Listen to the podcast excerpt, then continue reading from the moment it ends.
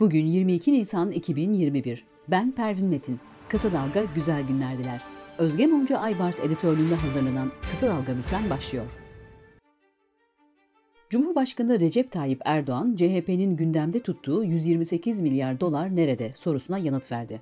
Erdoğan, son iki yılda Merkez Bankası kaynaklarından 30 milyar dolar cari açığın finansmanı için kullanılmıştır. Yabancı sermaye çıkışı için kullanılan rakam 31 milyar doları bulmuştur. Reel sektörün döviz cinsinden borcunu azaltmak için talep ettiği kaynakta 50 milyar dolara ulaşmıştır. Vatandaşlarımız da 54 milyar dolar karşılığı döviz ve altın alarak tasarruf tercihlerinde değişikliğe gitmiştir. Bu para ve çok daha fazlası ekonominin aktörleri ve vatandaşımız arasında dolaşıma girmiş, yani yer değiştirmiş ama sonuçta çoğu yine ülkemizin değeri olarak yurt içinde kalmıştır dedi. İyi Parti'nin grup toplantısına milletvekilleri 128 milyar dolar nerede yazılı maskelerle katıldı. İyi Parti Genel Başkanı Meral Akşener, eğer gerçekten de kaybolan bir şey yoksa o 128 milyar doları yerine koyun da hep birlikte görelim, dedi. Saadet Partisi Genel Başkanı Temel Karamollaoğlu 128 milyar birilerine gitmiş. Merak edilen o birileri kim? Para ne oldu değil, kime gitti, dedi.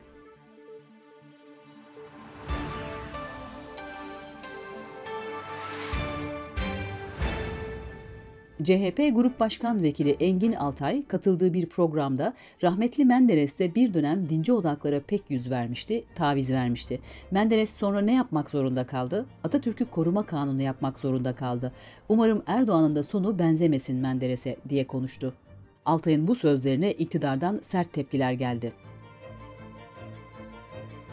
Cumhurbaşkanı Erdoğan, be ahlaksız, edepsiz, biz bu yola çıkarken kefenimizi giyerek yola çıktık diye tepki gösterdi.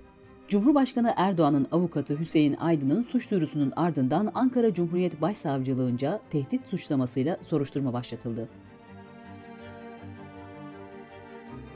CHP Grup Başkan Vekili Altay gelişmeler üzerine belli ki Erdoğan konuşmamı izlememiş, dinlememiş, trollerin tezgahına gelmiş. Darbe girişimi yaftalaması peşindeler. Bu çamur tutmaz dedi. Cumhurbaşkanlığı kararnamesiyle Ticaret Bakanı Ruhsar Pekcan, Aile, Çalışma ve Sosyal Hizmetler Bakanı Zehra Zümrüt Selçuk görevlerinden alındı. Aile, Çalışma ve Sosyal Hizmetler Bakanlığı iki ayrı bakanlığa dönüştürüldü. Aile Bakanlığı'na Derya Yanık, Çalışma ve Sosyal Güvenlik Bakanlığı'na ise Vedat Bilgin atandı. Dezenfektan skandalıyla adı anılan Ticaret Bakanı Ruhsar Pekcan'ın yerine AKP Grup Başkan Vekili Mehmet Muş atandı.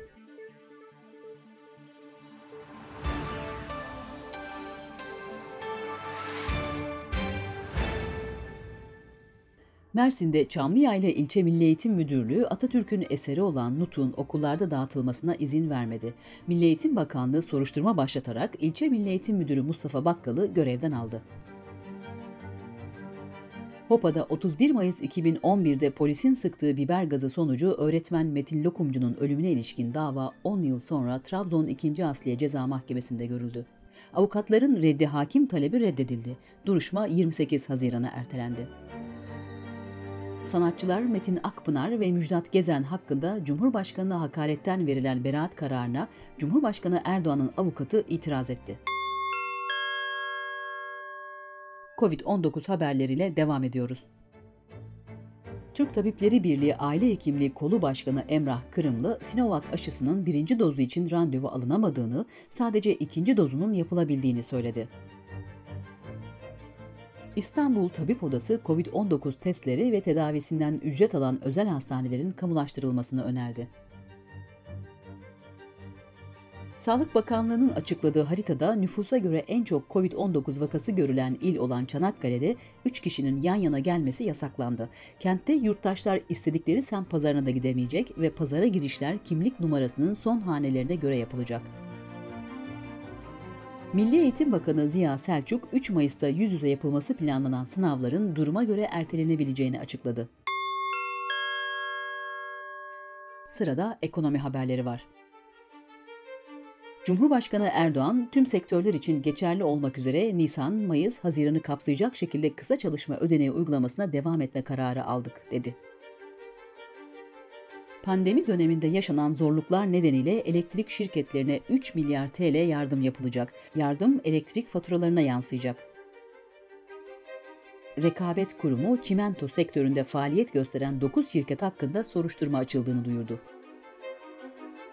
Altın ABD hazine tahvil faizlerindeki gerileme ve ekonomik toparlanmaya dair endişelerle Şubat ayından bu yana en yüksek seviyeye çıktı. Çeyrek altın 766 lira, Cumhuriyet altını da 3128 liradan satılıyor. Dış politika ve dünyadan gelişmelerle devam ediyoruz. Irkçılığa karşı küresel protestolara neden olan ABD'nin Minnesota eyaletinde George Floyd'u boynuna diziyle bastırarak öldüren eski polis memuru Derek Chauvin hakkındaki tüm suçlamalardan suçlu bulundu. Chauvin duruşma salonundan kelepçeli çıkarıldı ve cezaevine götürüldü. ABD Ohio'da kavga ihbarı üzerine olay yerine giden polis ekipleri 15 yaşındaki siyah Amerikalı Makia Bryant'a 4 el ateş etti. Bryant kaldırıldığı hastanede hayatını kaybetti. Af örgütünün raporuna göre dünyada geçen yıl 483 kişi idam edildi. En fazla idam İran'da gerçekleşirken ABD'de 17 yıl aradan sonra 10 kişinin idam cezası infaz edildi. Endonezya'da 53 kişilik mürettebatıyla kaybolan Deniz Kuvvetleri Komutanlığı'na ait denizaltı arama faaliyetlerine başlandığı bildirildi. İngiltere Çocuk Komisyonu'nun eski üyesi Anne Longfield, TikTok'un çocukların telefon numaraları, videoları, konumları ve biyometrik bilgileri topladığını belirterek dava açtı. Bültenimizi kısa dalgadan bir öneriyle bitiriyoruz. Cansu Şimşek, İstanbul Sözleşmesi 6284 sayılı kanun yaşatır sloganının peşinden gitti, hikayeler ulaştı. Avukat Birsen Avcı her seferinde kalbim yaralanıyor dediği müvekkillerinin hikayelerini, Ane ise 26 sene yediği dayağı isyan edip 6284 ve İstanbul Sözleşmesi'ne sırtını dayayıp nasıl yeni bir yola çıktığını anlatıyor. Kısa Dalga.net adresimizden dinleyebilirsiniz. Kısa Dalga'nın podcastlerini Spotify, Apple, Spreaker, YouTube, Google Podcast platformlarından da dinleyebilirsiniz. Gözünüz kulağınız bizde olsun. Kısa Dalga Medya.